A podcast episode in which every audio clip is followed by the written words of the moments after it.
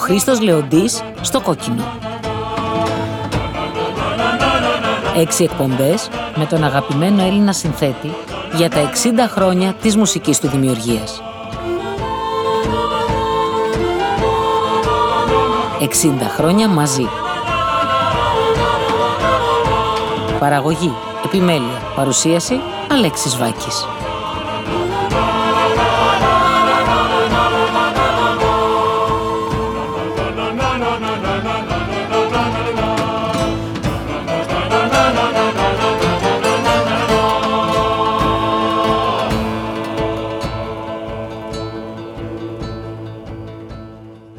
Εκπομπή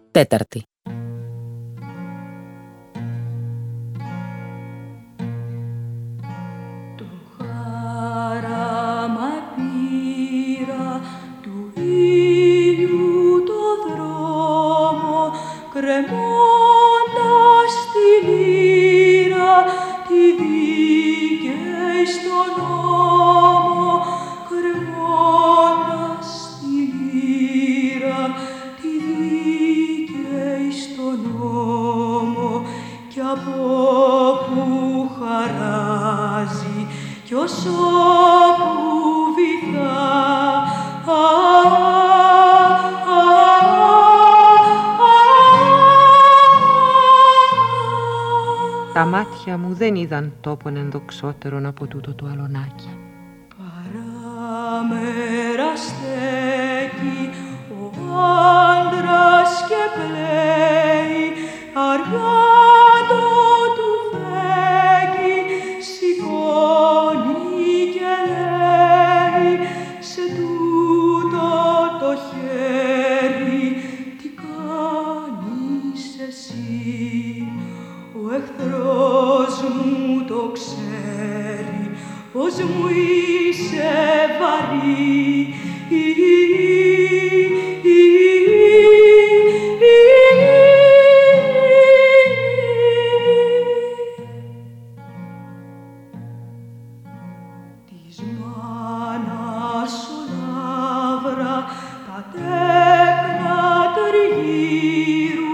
thought, well,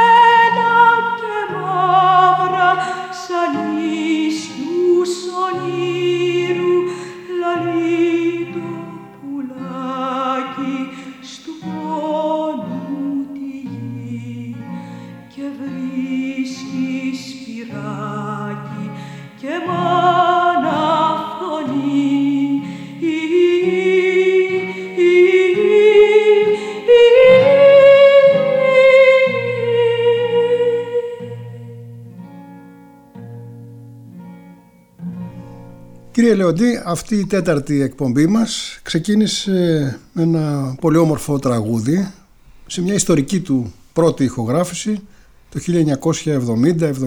1970-71 κάπου εκεί με τη Μαρία Δημητριάδη και με εσάς παίζοντας ε, λαούτο ένα μελοποιημένο ποίημα του Διονυσίου Σολομού και με εμβόλυμη αλλά εμφανή την παρουσία της Άννας Συνοδεινού που ήταν και η παραγωγός αυτού του δίσκου όπου η Άννα Συνοδεινού διάβαζε Σολομό και άλλους ε, μεγάλους... Ε, Ρίγα, Κάλβο, ναι.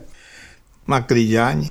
Τα μάτια μου δεν είδαν τόπον ενδοξότερον από τούτο το αλωνάκι μας είπε η Άννα Συνοδεινού και θα ήθελα πριν περάσουμε στις αμυγός θεατρικές σας εργασίες μιας και αυτή η ηχογράφηση έχει και το θεατρικό στοιχείο εξ αντικειμένου να μας μιλήσετε για αυτή σας τη συνεργασία και για αυτή την ε, συγκεκριμένη ηχογράφηση. Αυτή η ηχογράφηση έγινε το 1970 στο στούντιο το Poly Sound τότε. Η Άννα επειδή ήταν ένας άνθρωπος με πολιτική συνείδηση και ενεργός πολίτης ζήτησε να κάνουμε ένα δίσκο εγώ τη μουσική και εκείνη να διαβάζει κείμενα, ποίηματα του Σολομού, του Ρίγα, του Μακρυγιάννη, του Κάλβου, του Σικελιανού. Είχε επιλέξει αυτά τα αθάνατα ποίηματα που ήταν, πώς να πω, η πεμπτουσία της ελληνικής ποίησης και της, εγώ θα το έλεγα και της πατριωτικής ποίησης μέσα στη σκοτεινή περίοδο της δικτατορίας που ζούσαμε. Σαφές το μήνυμα δηλαδή που ήθελε να δώσει. Ακριβώς, ακριβώς. Επειδή ήταν, άρχισε πια να αφυπνίζεται η συνείδηση όλων μας και του κόσμου ολόκληρου και προσπαθούσε ο καθένας από τη δική του μεριά να συνεισφέρει σε αυτή την ε, αφύπνιση ας το πούμε του έθνους για την αποτείναξη της ε, δικτατορίας. Έτσι με αυτή τη λογική ε, είχαμε μαζέψει ένα-δυο ηθοποιούς εκεί στο στούντιο που διαβάζανε κάτι κείμενα πάλι από μέσα από τους ε, ποιητές και τους αγωνιστές αυτούς αυτής της ε, περίοδου για να θυμίσουμε και να φέρουμε στο προσκήνιο αυτά τα κείμενα. Σε αυτή την ηχογράφηση παίξατε ο ίδιος Λάουτο που ήταν όπως μου είπατε δανεικό Δανεικό από, τον Κουτσουρέλη. Το Στέλιο του Κουτσουρέλη, τον αδερφό του Γιώργη, του Γιώργη της ναι. κριτικής ναι, ε, ναι. παράδοσης. Και η Μαρία Δημητριάδη που είχε γυρίσει από την Ευρώπη που τραγουδούσε με το Μίκη νομίζω. Ακριβώς. Βέβαια η ηχογράφηση είναι λίγο περίεργη παλιά με τα γρέζια αλλά αξίζει τον κόπο γιατί έχει μια, έχει μια θαυμάσια ερμηνεία από την ε, Μαρία. Πάμε τώρα στο επόμενο τραγούδι που γράφτηκε πάνω κάτω την ίδια εποχή ένα μελοποιημένο ποίημα του Κώστα Βάρναλη από τον ελεύθερο κόσμο δεν είχε κυκλοφορήσει ποτέ μέχρι πρότινος σε δίσκο Πρόσφατα το ηχογραφήσατε με τον Κώστα Τριανταφυλλίδη και αυτή την ηχογράφηση θα ακούσουμε. Θέλω όμως για αυτόν τον δούλο τρίδουλο που θα ακούσουμε το σχόλιο σας και την εισαγωγή σας, ας πούμε.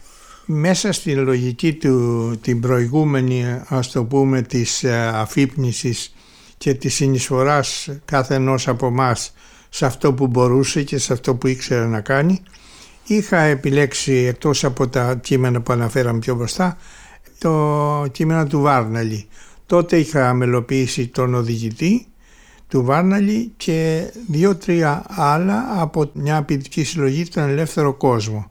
Ένα από αυτά ο δούλος, τρίδουλος, το πώς γίνεται ο ραγιάς αφεντικό όπως λέει ο Βάρναλης, δεν το είχα ηχογραφήσει από τότε. Η πρώτη φορά που το ηχογράφησα ήταν, δεν έτυχε δηλαδή, με τον Κώστα Τριανταφυλλίδη πριν από ένα χρόνο περίπου και λιγότερο ίσως.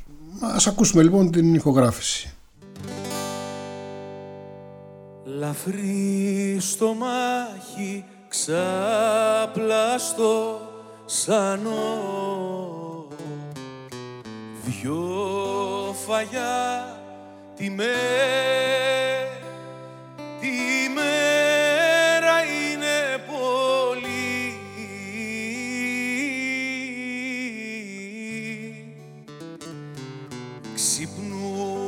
τα χαράματα πουλί. Με τα φτερά τον τον είκοσι χρονών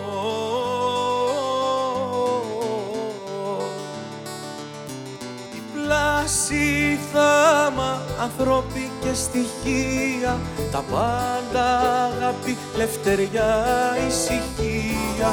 Και είδανε πουλιά, νερό κι αγέρας και στα ψηλά ο Ανάγαθος πατέρας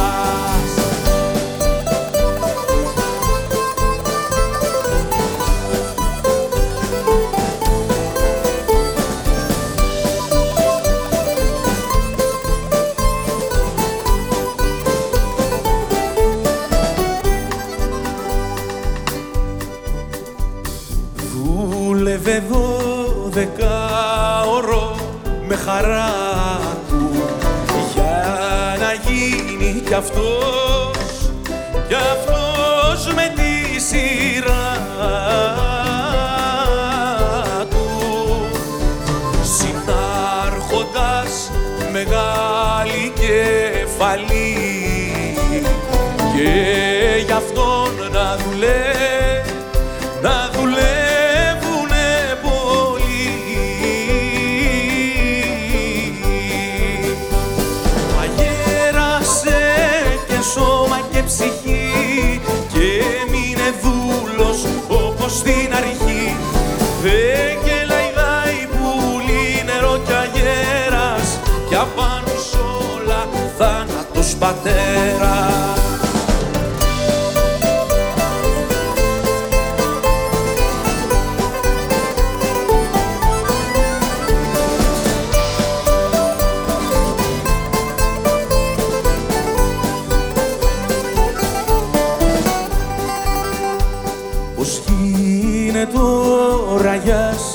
αφεντικό δεν το μάθε κι αν του, κι αν του το λέγαν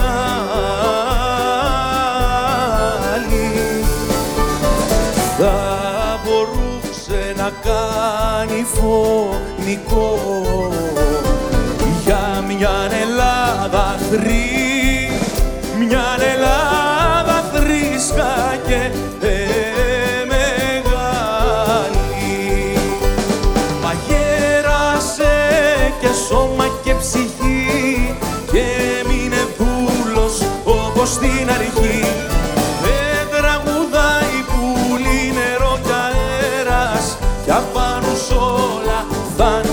θάνατος πατέρας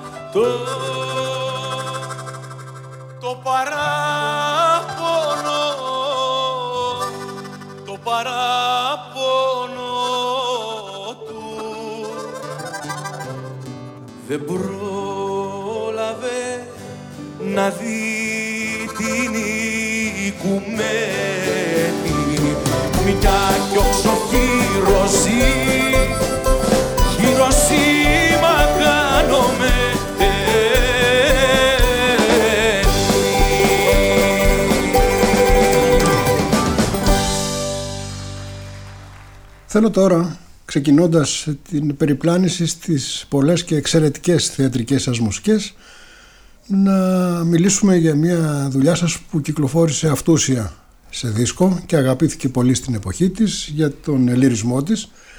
Τη μουσική που γράψατε για τους φασουλίδες του Κατζιπόρα, του Λόρκα με αυτά τα τραγούδια να κυκλοφορούν στο δίσκο Αχα Έρωτα ο πρώτος σας δίσκος που κυκλοφόρησε μετά την πτώση της Χούντας αλλά η μουσική γράφτηκε βεβαίως νωρίτερα Θέλω λοιπόν να μου πείτε όλο το παρασκήνιο και όλη την ιστορία πάνω σε αυτά τα αγαπημένα τραγούδια. Αρχές του 1974 ήρθε ο μακαρίτης πλέον ο Πέτρος Σοφισούν και μου ζήτησε να γράψω τη μουσική σε ένα έργο του Λόρκα που θα ανέβαζε το καλοκαίρι του 1974 τους φασουλίδες του Κατσιπόρα και θα έκανε πρεμιέρα από τη Θεσσαλονίκη θα ξεκινούσε και θα κατέβαινε μετά το υπόλοιπο καλοκαίρι στην Αθήνα. Μιλάμε για εποχή σκληρής δικτατορίας Ιωαννίδη και ακριβώς, Άγιος ο Θεός. Ακριβώς, ακριβώς. Άρχισα λοιπόν μάλιστα εκείνη την περίοδο ε, έτυχε να είμαι στη Θεσσαλονίκη γιατί έγραφα παράλληλα και την ηλέκτρα του Ευρυπίδη για το κρατικό Βορείο Ελλάδος και με είχε κλείσει ο, ο φίλος μου ο σκηνοθέτης ο Μακαρίτης ο, ο Γιώργος ο Θεοδοσιάδης. Με είχε κλειδώσει το σπίτι για να του τελειώσω τη μουσική. Κάποια στιγμή εγώ είχα κουραστεί από το να γράφω, να προσπαθώ να γράψω τα, για την ηλέκτρα και έρχεται λίγο νωρίτερα το μεσημέρι επιστρέφει στο σπίτι και εγώ εκείνη την ώρα δοκίμασα το λούζεται η αγάπη μου και μου λέει ρε μπαγάσα εγώ σε κλείδωσα για να μου γράψει την ηλέκτρα αυτό δεν είναι η ηλέκτρα μου λέει είναι κάτι άλλο. Τέλος πάντων κάναμε ε, ολοκλήρωσα αυτή την ε, εργασία. Τους ε, στίχους τους έγραψε ο Λευτέρης ο Παπαδόπουλος με ένα αρκετά επιδέξιο και λυρικό και διάφανο τρόπο έτσι όπως θα τους έγραφε ίσως ο Λόρκα γιατί μέσα στο κείμενο υπήρχαν νήξεις. Ενδεχομένως γνωστών τραγουδιών της Ισπανίας όπως θα λέγαμε σήμερα συνεφιασμένη Κυριακή και έμενε εκεί. Το συμπλήρωνε λοιπόν ο Λευτέρης μέσα στο κλίμα των δυο ενός δυο τριών στίχων το πολύ που είχε ο Λόρκα και το επέκτηνε σε ολόκληρο ποίημα για να μπορέσω να το ολοκληρώσω και εγώ σαν τραγούδι. Μας πέταγαν πέτρες από τη Χάνθ που ήταν απέναντι στο ένα κήπο που ήταν απέναντι από το Μακεδονικό Σπουδόν που εκεί θα πεζότανε είχε ένα θερινό θέατρο και μας πετάγανε πέτρες ήταν η σκληρή περίοδος του Ιωαννίδη. Παρακρατική έτσι. Παρακρατική ναι. Και δεν μπορούσαμε να κάνουμε πρόβα. Με κίνδυνο οι μεγάλες πέτρες. Ε, φτάνει επιτέλους με τέτοιες συνθήκες η ημέρα της πρεμιέρας. Μόλις που προλάβαμε και κάναμε την πρεμιέρα και μετά κάθε Παρασκευό Σάββατο που περίμενε να μπει λιγάκι κόσμος μέσα για να βγάλει τα έξοδα του αφησούν μισή ώρα νωρίτερα να βρέχει καταρακτοδός στη Θεσσαλονίκη να γίνονται τα καθίσματα μουσκεμα και δεν γινόταν η παράσταση. Έτσι είχε μια πλήρης πρακτική αποτυχία το έργο και φυσικά μετά έπεσε η Χούντα το καλοκαίρι, το υπόλοιπο καλοκαίρι που ήρθε να το ανεβάσει εδώ στην Αθήνα στο θέατρο Βέμπο, ναι κάτω, ναι. Στο Περοκέ. Στο Περοκέ, μπράβο, ένα θέατρο που είναι εκεί.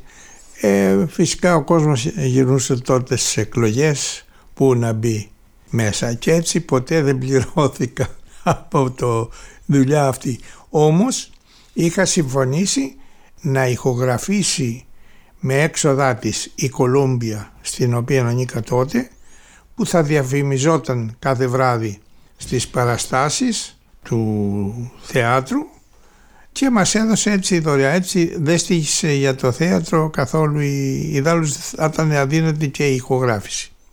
Από αυτό το υλικό προέκυψε ο ιστορικός δίσκος Αχαερώτα που κυκλοφόρησε τα Χριστούγεννα του 1974. Το λέω γιατί το θυμάμαι καλά, ήμουν 13 χρονών και τον έλαβα δώρο τότε και ήταν από τα πιο πολύτιμα αποκτήματά μου της εποχής. Σε αυτό το δίσκο τραγουδούσαν ο Μανώλης Μητσιάς και η Τάνια Τσανακλείδου. Το Λούζ η αγάπη μου που το ξέρει και το αγαπάει όλος ο κόσμος θα το ακούσουμε τώρα, όχι στην ηχογράφηση του δίσκου, αλλά έτσι όπως το διευθύνατε και το ερμήνευσε ξανά ο Μανώλης Μητσιάς στη συναυλία του Ηρωδίου το 2005.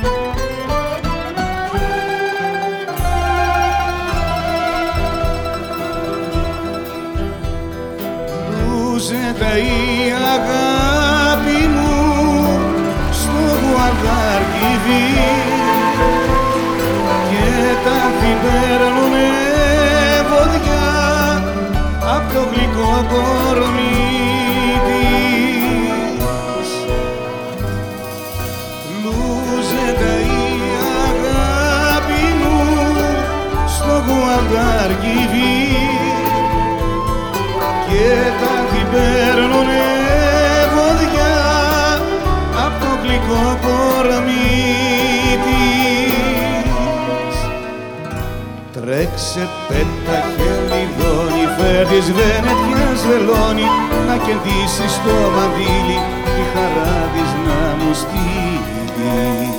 Τρέξε πέτα χελιδόνι Φέρεις βενετιάς βελόνι Να κεντήσεις το μαντήλι Τη χαρά της να μου στείλει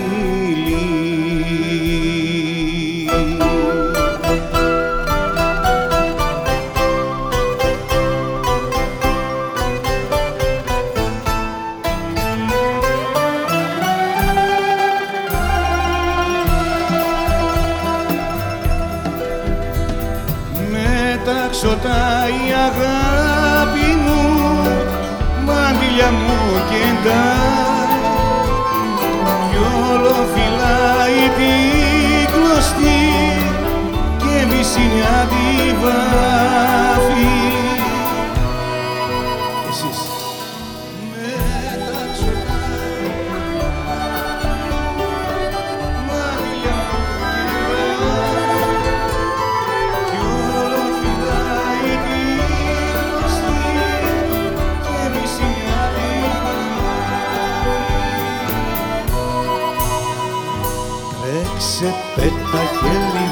χελιδόνι Φέρ της Βενετιάς βελόνι να κεντήσεις στο μαντίλι τη χαρά της να μου στείλει.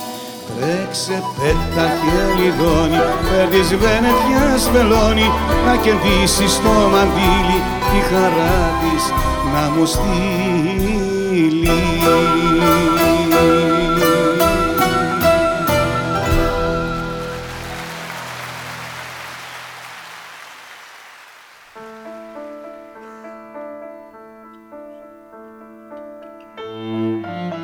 Η πρώτη ενότητα της τέταρτης εκπομπής με τον Χρήστο Λεοντή στο κόκκινο ολοκληρώνεται με ένα ακόμα τραγούδι από τον κύκλο Αχέρωτα. Όταν βγαίνει το φεγγάρι, υπό τη διεύθυνση του συνθέτη και με ερμηνεία από την Ένα Βενετσάνου, ζωντανή ηχογράφηση του 2001 στο θέατρο Ριάλτο της Λεμεσού.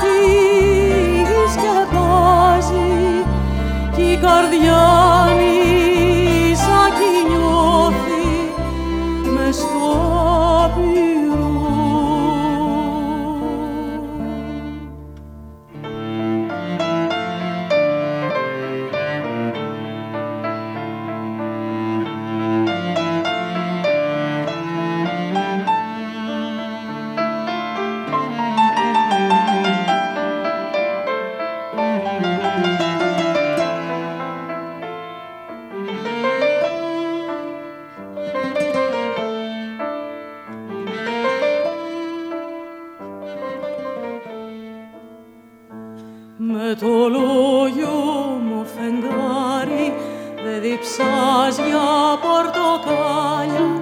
Θέλεις παγωμένα φρούτα κατά πράσινα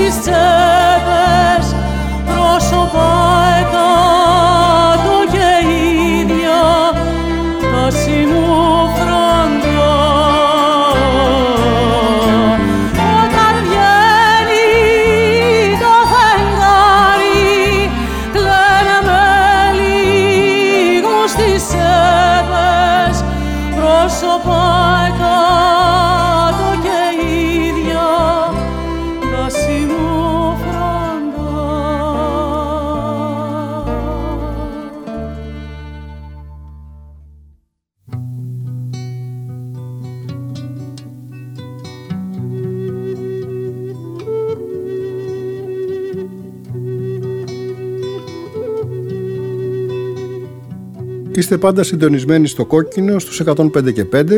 Είμαι ο Αλέξης Βάκης και ο Λάζαρος Καραγιάννης με τον Γιώργο Μπαλούμη είναι στη ρύθμιση του ήχου. Σε αυτή την τέταρτη από τις 6 εκπομπές με τον Χρήστο Λεοντή για τα 60 χρόνια του στη μουσική δημιουργία παίζουμε τραγούδια που συνέθεσε για θεατρικές παραστάσεις. Και είμαστε πάντα στον κύκλο Αχ Έρωτα του 1974, τα τραγούδια δηλαδή που γράφτηκαν για τους φασουλίδες του Κατσιπόρα του Λόρκα.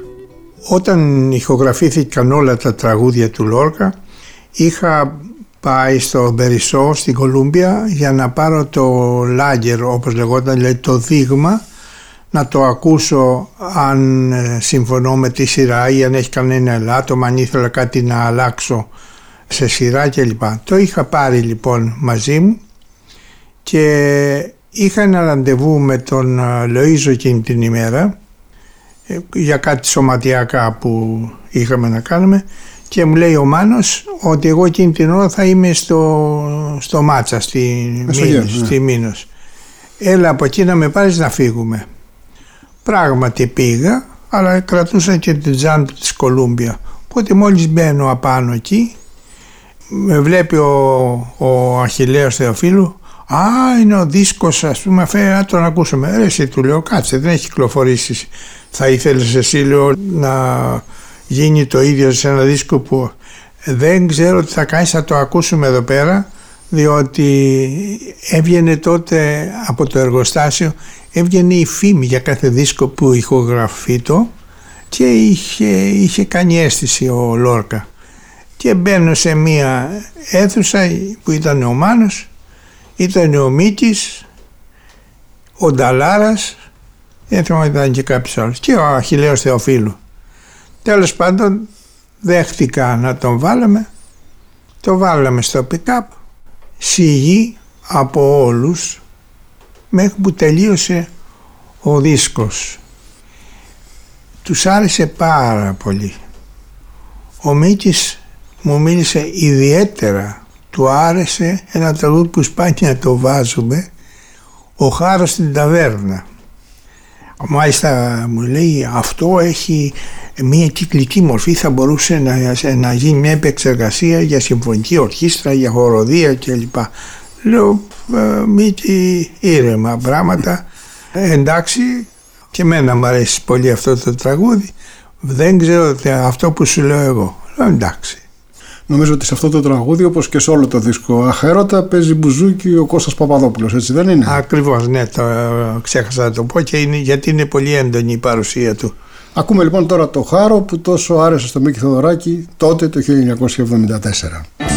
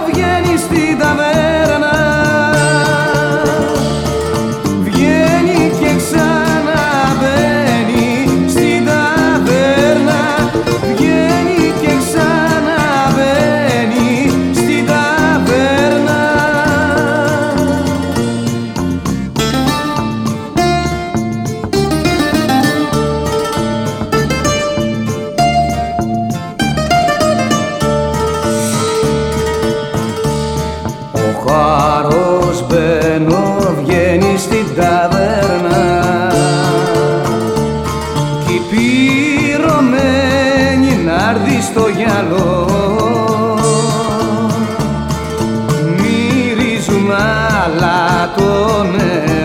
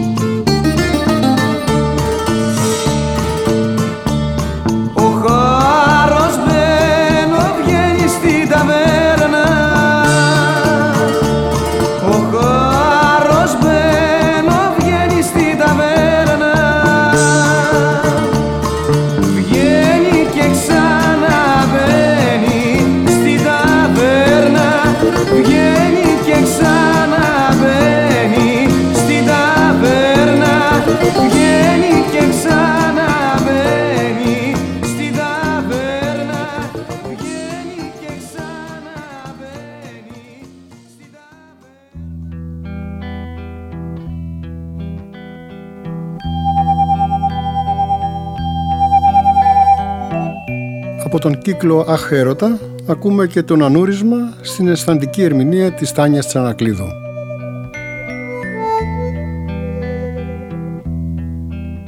Ασημινιά κουδούνια αντιχούν στο δρόμο που θε πας μικρό μου ηλιοχιόνιστο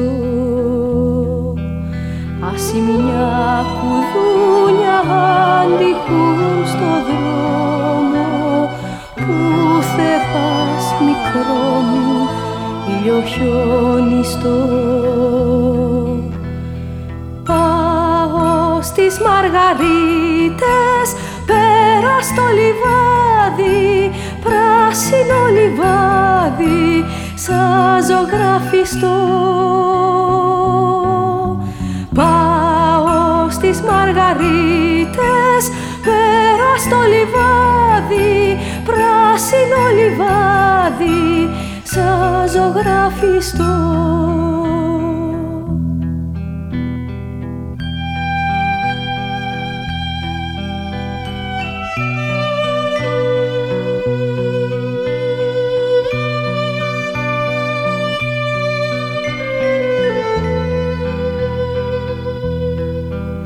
Πού θε πας μικρό μου διόλου δε φοβάσαι. Πέρα είναι το λιβάδι ώρες μακριά. Πού θε πας μικρό μου διόλου δε φοβάσαι. Πέρα είναι το λιβάδι ώρες μακριά. Η δικιά μου αγάπη διόλου δεν φοβάται. Τα νύχτο τα γέρι τη δεντροσκιά. Η δικιά μου αγάπη διόλου δεν φοβάται. Τα νύχτο τα γέρι τη δεντροσκιά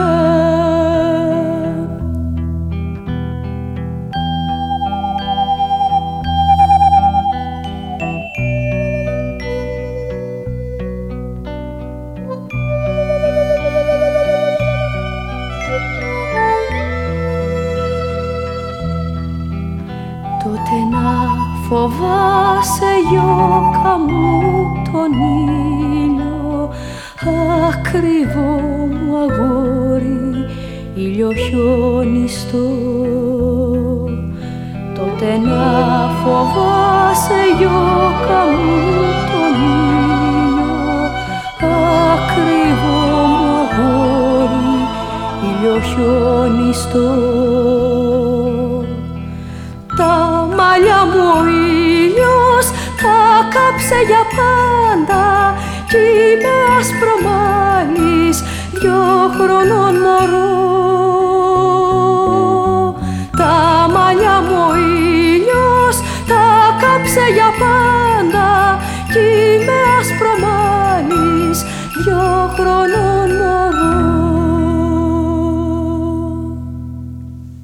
Συνεχίζουμε ακάθεκτη μεταδίδοντας θεατρική σας μουσική από τις πολλές που γράψατε. Το μεγαλύτερο μέρος από τη θεατρική σας εργασία παραμένει ακόμα αδισκογράφητο. Κάποια άλλα έχουν κυκλοφορήσει σε δίσκους, αλλά εν πάση περιπτώσει το θεωρούμε ακόμα συνολικά αθυσάβριστο.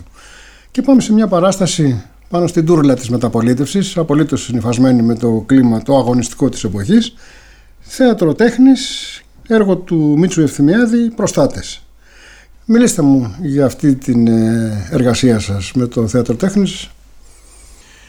Το θέατρο τέχνης ήταν, έπαιξε καθοριστικό ρόλο στην ε, διαμόρφωσή μου αλλά και στην προσφορά μου. Ε, φαίνεται ότι ήταν ένας χώρος που τέριαζε πολύ με την ιδιοσυγκρασία μου. Η ελευθερία της έκφρασης που υπάρχει μέσα στο, στο θέατρο είναι κάτι το οποίο δύσκολα θα το βρεις σε άλλους χώρους. Το θέατρο είναι μια τέχνη όπου κάθεσαι σε ένα τραπέζι με το σκηνοθέτη, με το σκηνογράφο, με το μεταφραστή, με το συγγραφέα πολλές φορές όταν ζει και κουβεντιάζεις, ανταλλάσσεις γνώμες και ανταλλάσσεις απόψεις γύρω από ένα συγκεκριμένο κείμενο που έχει φέρει ο συγγραφέας. Αυτό σου δίνει την ελευθερία και την άπλα της γνώμης και της ανάλυσης και της τοποθέτησης του καθενός από αυτούς τους παράγοντες είτε ηθοποιός είναι είτε ο σκηνοθέτης κλπ. Εκεί λοιπόν βρήκα το χώρο που με έκφραζε και το αγάπησα ίσως περισσότερο εγώ από οτιδήποτε άλλο το θέατρο και γι' αυτό η περισσότερη μου δουλειά ε, ίσως άλλη έχει εκδοθεί άλλη όχι είναι το θέατρο ιδιαίτερα τους προστάτες ήταν ένα θαυμάσιο έργο του Μίτσου Τεφημιάδη για το ρόλο που έπαιξαν οι ξένες δυνάμεις, οι προστάτηδες δυνάμεις εκείνη την περίοδο στην Ελληνική Επανάσταση αλλά και τον ρόλο των τοπικών παραγόντων, των uh, τσαμπάσιδων, των πασάδων, των uh, κληρικών, των λαϊκών, των κυβερνώντων της εποχής εκείνης για το ρόλο που έπαιξαν εκείνη την περίοδο. Και το ένα από τα τρία τραγούδια σας που ξέρουμε από τη δουλειά σας για τους προστάτες μια φορά και έναν καιρό θα το ακούσουμε στην ε, σχετικά πρόσφατη ηχογράφησή του στη συναυλία του Ηρωδίου με τον ε, Γιάννη Κούτρα. Προτιμώ να βάζω διαφορετικές ερμηνείες από τον πρώτο δίσκο έτσι για να ακούν γιατί πραγματικά υπάρχουν και μεταγενέστερες και διαφορετικές ηχογραφήσεις από πολλούς καλλιτέχνες και ε, προτιμώ σε αυτές τις εκπομπές που κάνουμε να βάζω νέες εκτελέσεις χωρίς να σημαίνει ότι είναι αγνοώ τους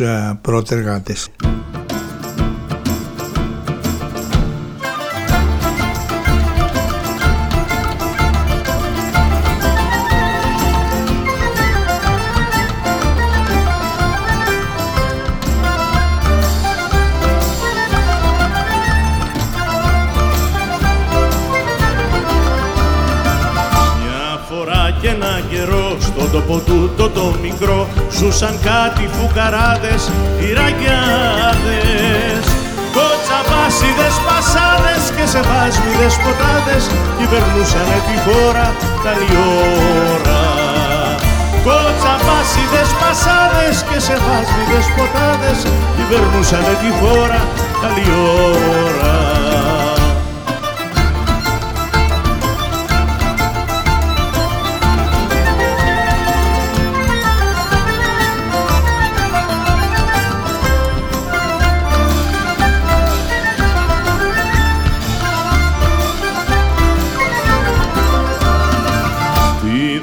κάτι ο τσιφλικάς, δώσ' του κόψιμο πασάς κι παγόρευε το ράσο, σφάξε με αγαμναγιά σου. Κοτσαμπάσιδες, πασάδες και σε βάσμιδες ποτάδες κυβερνούσανε τη χώρα καλή ώρα. Κοτσαμπάσιδες, πασάδες και σε βάσμιδες ποτάδες κυβερνούσανε τη χώρα καλή ώρα.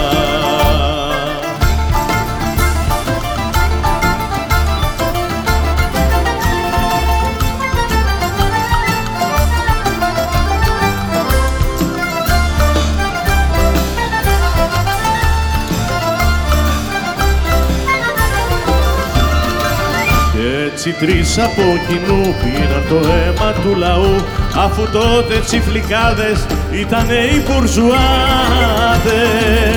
Κοτσαμπάσιδες, πασάδες και σε φάσμιδες ποτάδες κυβερνούσανε τη χώρα καλή ώρα. Κοτσαμπάσιδες, πασάδες και σε φάσμιδες ποτάδες κυβερνούσανε τη χώρα καλή ώρα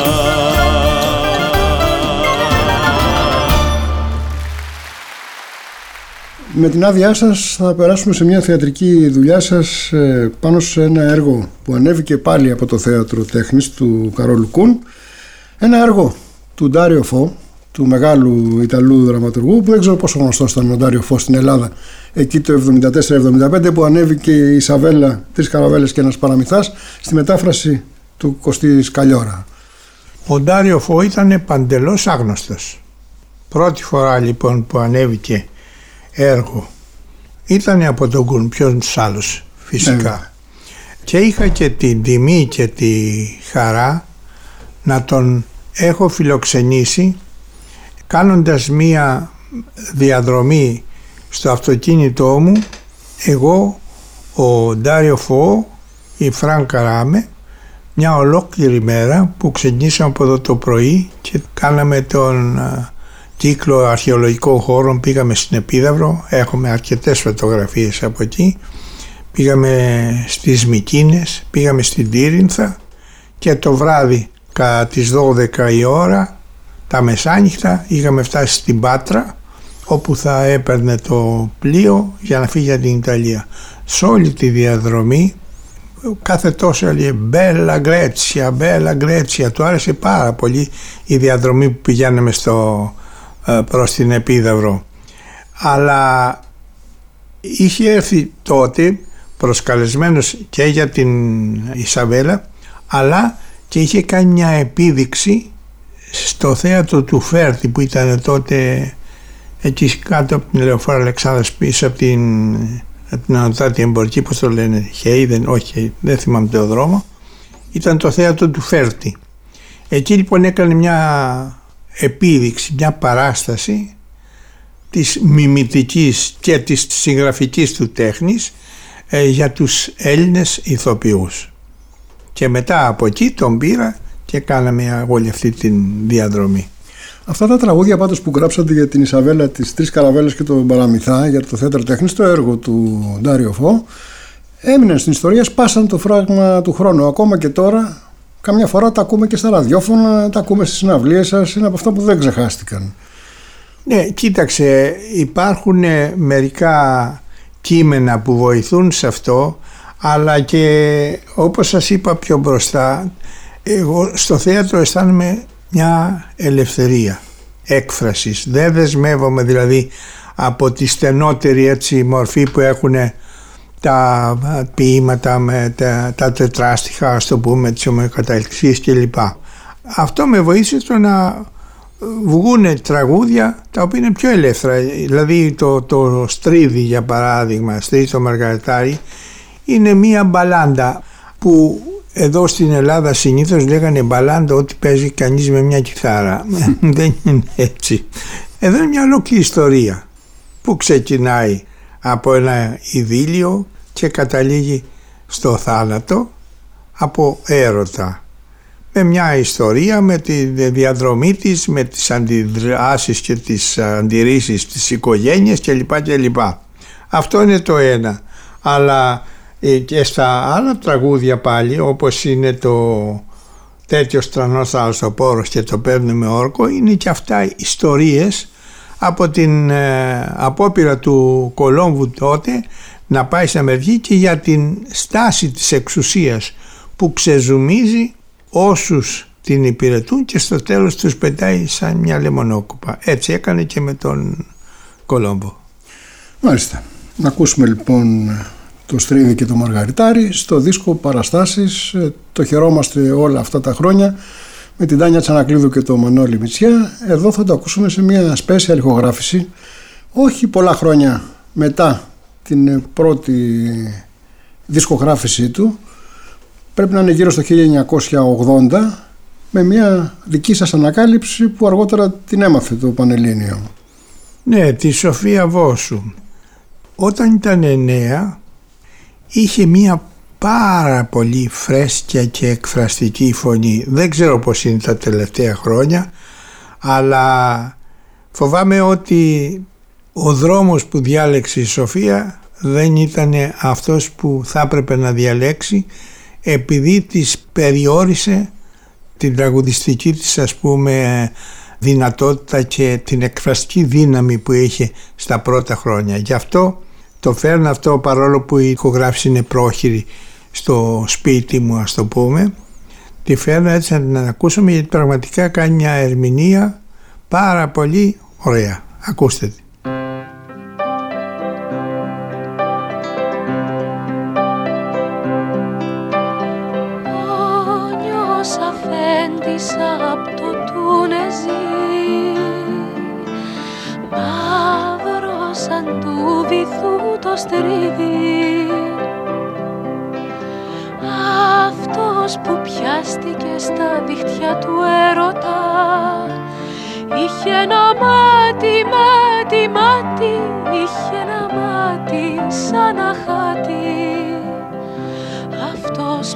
Πιάστηκε στα δίχτυα του έρωτα που πιάστηκε στα δίχτυα του έρωτα της λευκή λευκότερη κι απ' την αυγή. Η Λεωνόρα Ινφάντη απ' την Καστήλη. Το δέρμα της λουλούδι της Μανόλιας τα φτάκι της σαν το κοχύλι. Στα δίχτυα πιάστηκε κι αυτή του έρωτα. Στα δίχτυα πιάστηκε κι αυτή του έρωτα του. Του νιού από το τούνεζι Μαύρου σαν του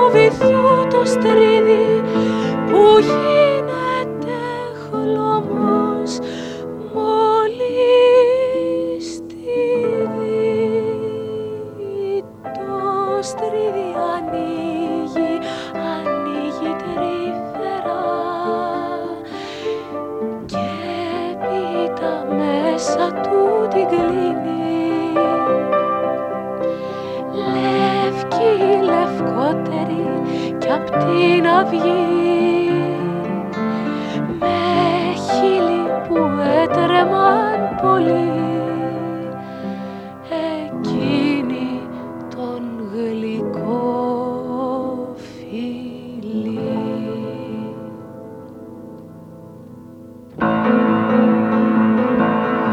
Μα παραμόνευαν απ' το καστέλι οι τρεις δικοί Αστράψαν ξαφνικά τα βέλη κι ο νιός από το τούνεζι πάει τον καταπιέ η θάλασσα.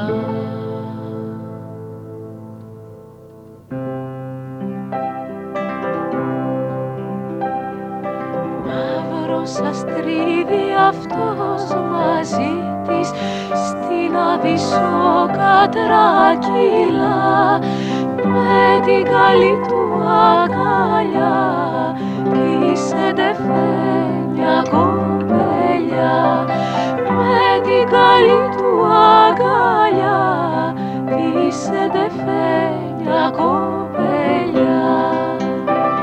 Στις θάλασσας στα βάθη ο μαύρος σαν στρίδι έμεινε κλειστό και εκείνη έγινε μαργαριτάρι χλωμότερο απ' το θάνατο. Και εκείνη έγινε μαργαριτάρι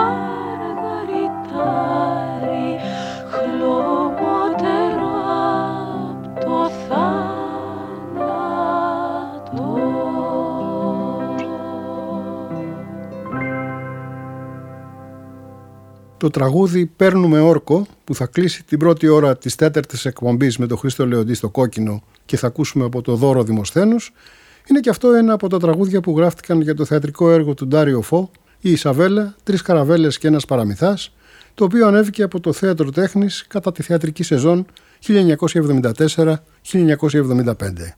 Είναι μια ιστορία με τα ψέματα και τις φαντασιώσεις που συνήθως λένε οι ναυτικοί, οι κυνηγοί Α. και οι θαλασσοπόροι.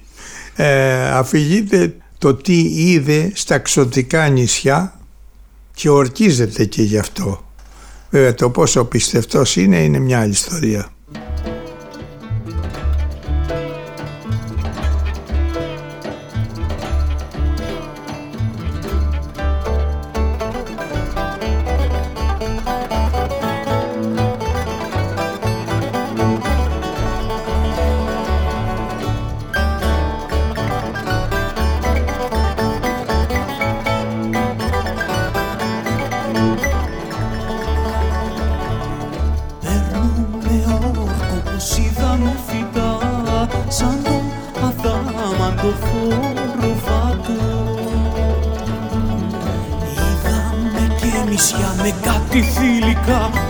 Πως εκεί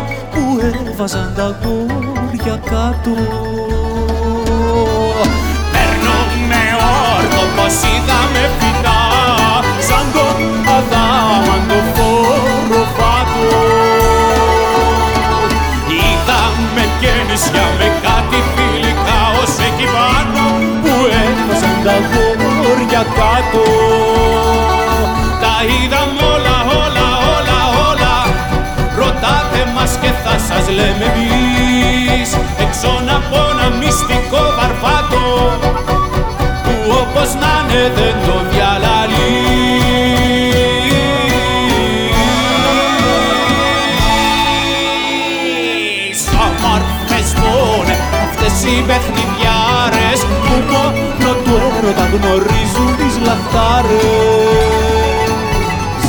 Όμορφες που είναι αυτές οι παιχνιδιάρες που μόνο του έρωτα γνωρίζουν τις λαχτάρες.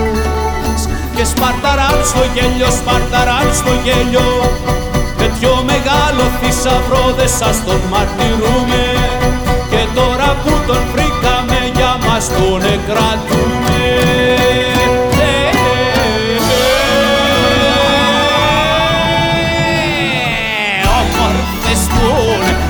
οι παιχνιδιάρες που μόνο το έρωτα γνωρίζουν τις λαχτάρες.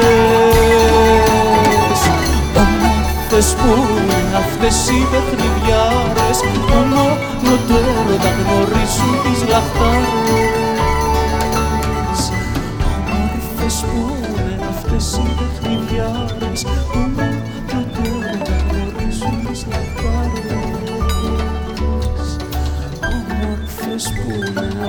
Εσύ παιχνιδιάρες που να τώρα γνωρίζω τσατάρες Όμορφες που είναι αυτές οι παιχνιδιάρες που μόνο τώρα γνωρίζω